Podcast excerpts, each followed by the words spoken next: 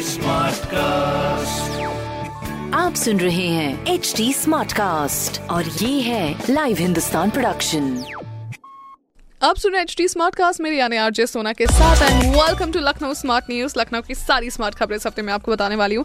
सबसे पहले मैं आपको बता दूँ कि भाई मानक नगर और अमौसी स्टेशन के बीच स्थित रेलवे फाटक नंबर चार कल 11 घंटे के लिए बंद रहेगा तो इसीलिए आप कोशिश करिएगा, जितना हो सके आप उस रूट को थोड़ा सा अवॉइड करो। दूसरी खबर, परिवहन निगम से जुड़ी हुई, जहाँ पर परिवहन निगम द्वारा लखनऊ से नौ शहरों के लिए 26 वॉल्वो बसेस चलाई जाएँगी।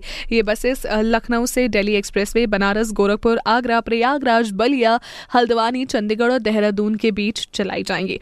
तीसरी खबर, जहाँ पर एलटीए के ट्रांसपोर्ट नगर योजना में ऐसी सड़क बनाई जा रही है, जो 40 साल तक खराब नहीं होगी। कुल पाँच किलोमीटर लंबी होगी ये सड़क। वेल ये सड़क जब बनेगी तब पता चलेगा कि ये चालीस साल तक एक्चुअल में खराब होगी या फिर नहीं होगी बिकॉज़ हम आजकल देखते बड़ी सारी सड़कें बनती है, फिर टूट जाती है, फिर बनती है, फिर टूट जाती है।